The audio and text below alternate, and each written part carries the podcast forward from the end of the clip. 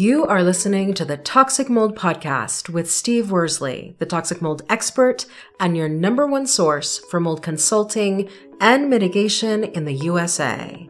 Let's dive into a brand new episode. Before we get started on this episode, here's a not so short disclaimer.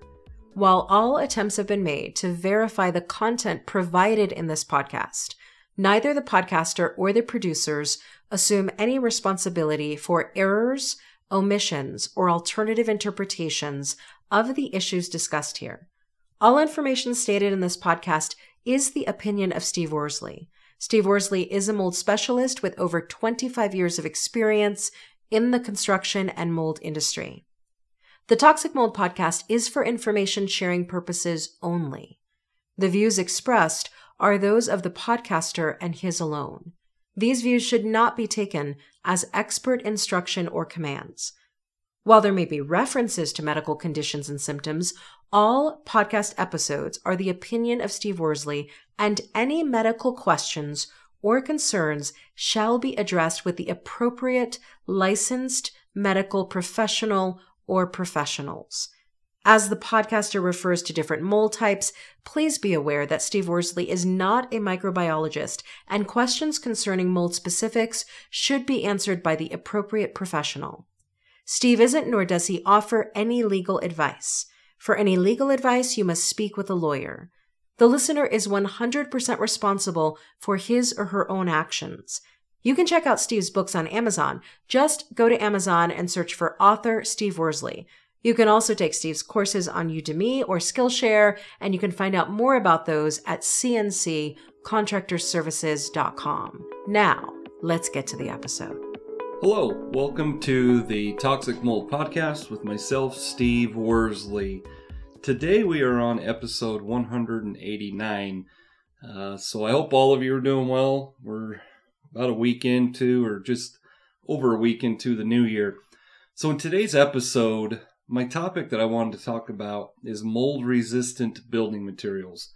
Those of you that follow me know that I actually wrote a book. Um, it's actually the the latest book besides uh, this case study book that we're just getting all finalized. So it should should be done uh, soon. And uh, anyhow, but the, the, the book that's on Audible and all paperback and all that um, is black mold avoidance. So I wrote a book about this because I do feel that it's fairly important to think about mold resistant building materials when you're building a new home or actually if you're remodeling. So, you know, it's something a lot of you don't think about. You know, most of the time we have contractors that we trust that you think are, you know, going to be looking out for your best interests. And I'm not saying they don't but they you know they try to go with the least expensive building component components.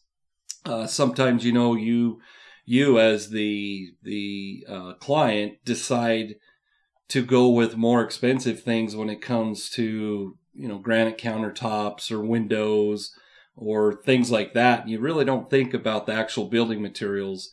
And so that's something that you know i wanted to talk about and just you know explain that it is very important to think about those things when you're either remodeling or building a home because it is something that spending a little bit extra money while you're building a home could save you thousands of dollars with you know medical costs costs for missing work and then anything associated with toxic mold sickness.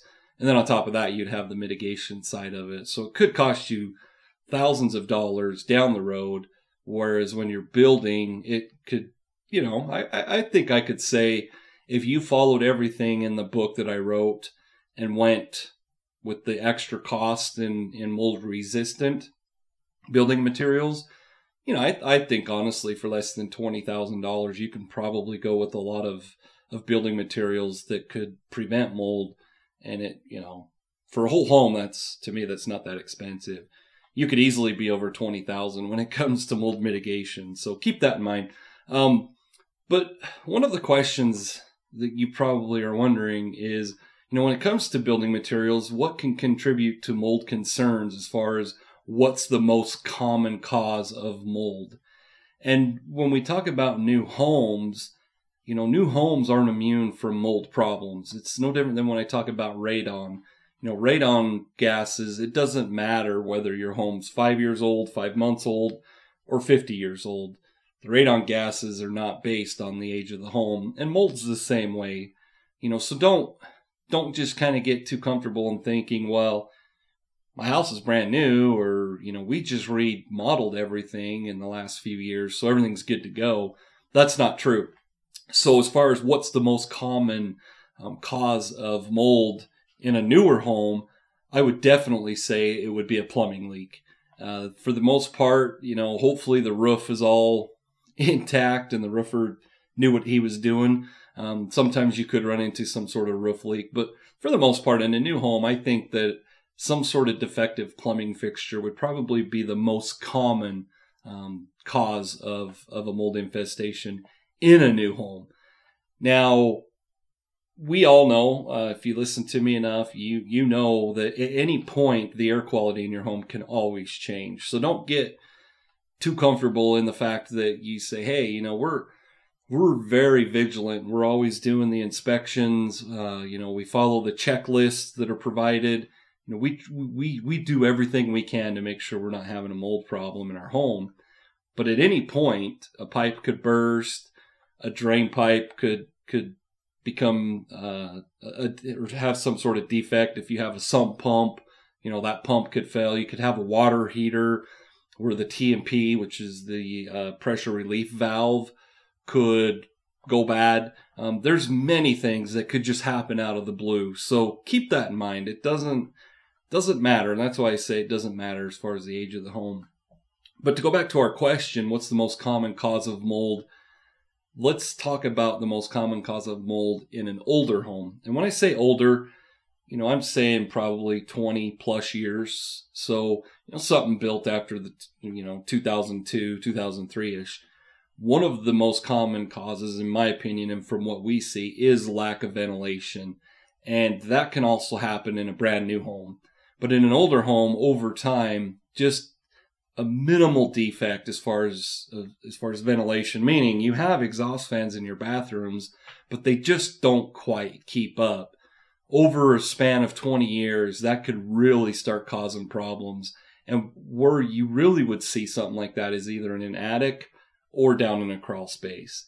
And for the most part you probably don't go up there. And I, I would ask you that as a listener. When's the last time you went up into your attic hopefully you you do the spring and fall checklist that we go over and you've done it recently. You know we're right in the middle of the winter months here in the united states so it's fairly cold. Um, you know when you pop that attic access cover wherever it is in your hallway typically or in a closet you when you put your head up there i i, I hope that you know you don't see a bunch of frost and, and ice or condensation forming because that would obviously not be a good thing. But when how often you know when you check that stuff how often do you pay that much attention to to any defects going on? So that's something else too is you need to keep in mind that you know you do need to be very vigilant and do your inspections. But but going back to lack of ventilation a lot of times you know you could have uh, just passive ventilation, let's say in your crawl space, and that would consist of you know four, five, six vents from the outside. That you know, I'm I would imagine if you live in a in a climate where it freezes, you'd probably cover up those vents in the winter time. But over time, that lack of ventilation could lead to mold concerns. And in this time of year, obviously condensation would be the biggest concern. Or you could have a frozen water pipe but over time, that's going to start causing wood rot also. So keep that in mind that you need to pay attention to those areas like the crawl space and the attic. But a common spot as far as ventilation that you probably see all the time, you know, I, I would imagine if it's your your kids' bathroom, maybe you don't go in there that often, but you should be making sure in the bathrooms that those fans are working properly in those bathrooms. And and part of making sure that they're working properly is taking the cover off of it, which is fairly easy. Those covers actually have just a couple clips where you can literally pull that, that plastic cover down. And then there's clips you squeeze to, to pull it all the way out. But how often do you do you pull those out and clean those? You know, if they're full of, of debris and dust, that's not going to operate properly. And it also would lead to premature failure of that fan. So make sure that you're actually cleaning those areas and you're actually looking at it. You're going into the bathrooms and you're making sure, hopefully, you have a humidity gauge in, in all your bathrooms, but you're making sure that the humidity is good. There's no visible mold or any signs of water damage on the ceilings. Um, don't just focus on ventilation. Check those walls that are adjacent to the tub. You know, if you have younger children, kids love to splash and, and play in a bathtub. Well, when they're splashing, is all the water staying inside that tub. So back to the whole ventilation thing. You know, one thing that, that we really focus on when we're doing a mold inspection is the ventilation in an attic. So, you know, roof ventilation. And a lot of people do wonder, like, what type of ventilation do I have in my attic? I've never, I've never had it inspected. I've never really paid much attention. And so the reason I'm bringing this up is, is I want you to make sure that you have proper ventilation. And that would consist of what I call turtlebacks. And they're typically on the back side of the home, so you don't see them from the, from the front side of the house. But they're those just kind of half round, um, usually they're brown, um, looking vents. And those you should have, like I said, I call them a turtleback, but you should have at least four of those on the backside of, of your roof.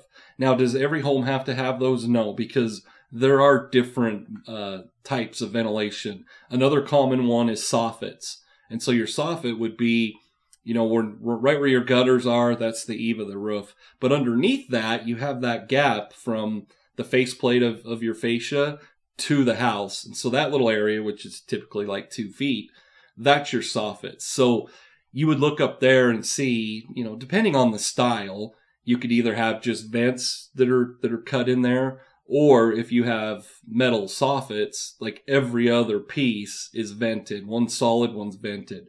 Um, another way that that you could verify that you have proper ventilation, and this is on older homes. Most homes these days, I don't see gable vents, but you would have a just a vent, it's typically an octagon shape, right on the gable. And what the gable is, is it's the end of the house. So, you know, depending on how your roof trusses are set up, that's where it would be.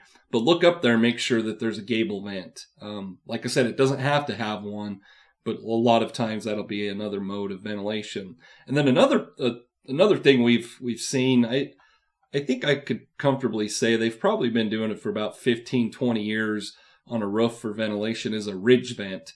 And what that is is right at the ridge of the home. So that's where the peak is of your trusses.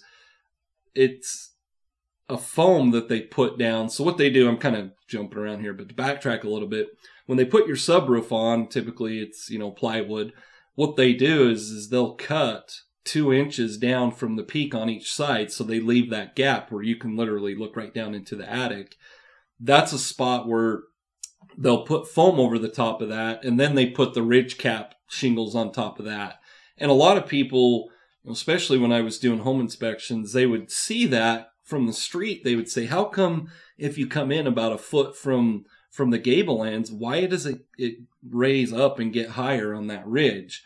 And a lot of times, you know, you, if you don't know any better, you think it's a defect, but that's a ridge vent. So anyhow, that's, um, as far as the roof and ventilation, I kind of wanted to go over all that and explain, you know, that's something that's very important to make sure. So, so going back to mold resistant materials when you're building a home, what type of roof is the best when, when you're, you're looking at mold concerns and durability and longevity? Obviously, metal roof's the way to go. Um, metal roofs typically they're classified as a 50 year um, roof, but it they last a lot longer than that, especially if you if it's done properly. Versus, you know, asphalt shingles, they're 25, 30. There are some that are 50 year. But anyhow, a metal roof's the best way to go. And that's what I personally would do. So speaking of metal and mold resistant building materials, metal siding is obviously a great choice too. Um, I would steer clear of sidings like T111.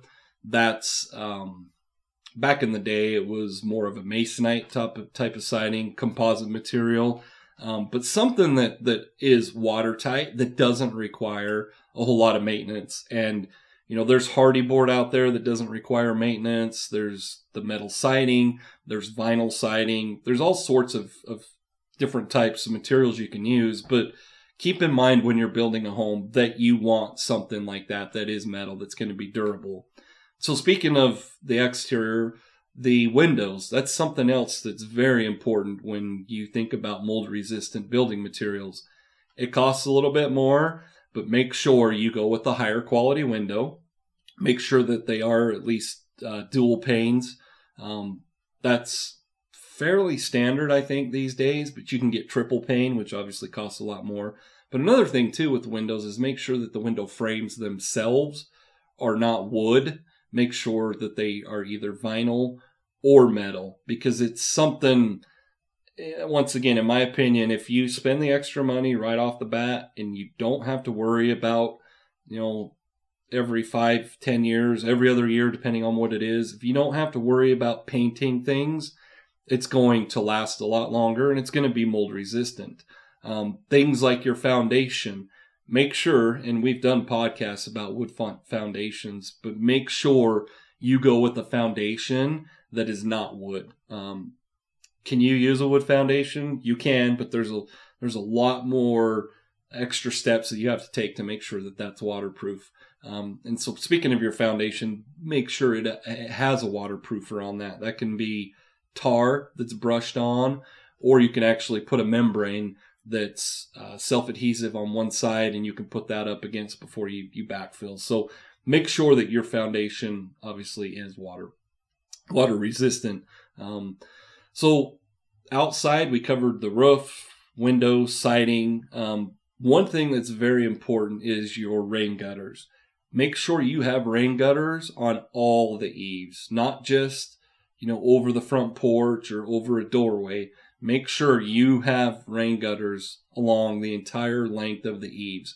And it's not, it's really not that expensive. Last time I had to do that, you know, and it's been several years ago. It was about $10 a linear foot.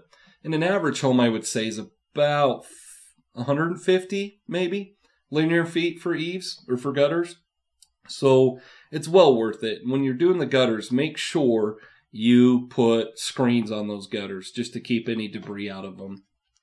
So on the inside of the house, you know, there's a lot of things that we could look at that that is obviously mold resistant. But I want to touch on something real quick is, is when a lot of people hear mold proof or mold resistant, um, they kind of just assume that mold can't grow on it. You know, we ha- used to have codes in bathrooms that required green board, and green board was mold resistant. And you know, when municipalities thought it was a great idea to have that in the codes, they had to put them in bathrooms, um, sometimes in kitchens, and people just thought, well, it's green board, so mold can't grow on it. That's not true. Mold can grow on sheetrock. Uh, it could be mold resistant, but it's still it can get wet and mold can start growing. So my point is with the whole mold proof or mold resistant um, things like green board, a lot of times they like to just charge you more money because they put that on there. But mold resistant would be things that, in my opinion, are non cellulose materials. So stuff like sheetrock, can you not use sheetrock in an entire home? No. I, I don't know, you know, what type of wall coverings you would put up that is a non cellulose material, unless you literally had concrete walls or metal and all that, which I wouldn't recommend inside a home. So, so keep that in mind when you're buying building materials. Not everything is mold resistant. They typically like to use that term so that they can charge you more. So as far as inside the home, what are what are the key things? My opinion, flooring. Never have in a bathroom, never have carpet. Um, tile to me, if you could actually go concrete, concrete's the best. You can, you know, if you did concrete and you put an epoxy on it, that is probably the top in my opinion, mold resistant uh, building component that you could use. But that's once again not always possible. Um, but even tile, you know, if you put tile and grout down that's sealed properly, that'll last a long time. But going back to flooring, never use carpet in bathrooms. It's carpet is a haven for mold. So make sure that you know you're you're thinking of those kinds of things when when you put your flooring down. Stuff like laminate flooring, hardwood, things like that, make sure that you keep them sealed. Another thing inside your home uh, that you really need to have that's that's going to help with mold concerns underneath your water heaters. You should make sure that you have a pan. Um, some people call it a drip pan. Um, you can call it whatever you want, but make sure you have a pan below those, and there's a pipe you can attach to those, and you can run it to the exterior of the home in case something goes wrong with your water heater. The water can all go out. Another thing when it comes to drip pans, that's something you can have below your washing machine in your laundry room. So keep that in mind when it comes to things like that. Um, we talked about ventilation in, in older homes. Any home ventilation is important, but we talked about how that's probably one of the, the leading causes of mold concerns. Make sure all your bathrooms have the proper ventilation in them because if they don't, over time, you're going to run into issues. And so when it comes to a fan, we rate them by CFMs. Um, cubic feet per minute. And for a typical bathroom, when I say typical, just your normal bathroom that's five foot wide by eight foot long. It's got just a single vanity in it, toilet, and then the tub shower enclosure. 110, 100 CFM fan should be sufficient. Um, but you'll know, you know, if if you're showering and it's not keeping all the humidity down, you've you've got to get something that's a little bit better. So you know, we covered a lot more on the outside because, in my opinion, that's what matters most is keeping the water from getting inside the building. Um, and then we touched on a few things inside. But if you if you want to know a lot deeper as far as what you can can do to build a mold resistant home, go to Amazon and grab that book. It's called Black Mold Avoidance: How to Build a Mold Resistant Home. It's available in paperback, um, Audible, and ebook. So that's available. Um, my my call to action for you is is to right now after you're done with this, go walk around the exterior of your home and check things like the roof, your gutters, um, your grading. Make sure everything slopes away from the home. Look at your foundation. Make sure there's no cracking. Make sure it's waterproof. Um, that way you can stop the water from coming into the home. So once again, this is episode 189. I appreciate you listening and have a wonderful day. Thank you for listening to this episode. Make sure you go to our website at cnccontractorservices.com and sign up for the mold investigation checklist.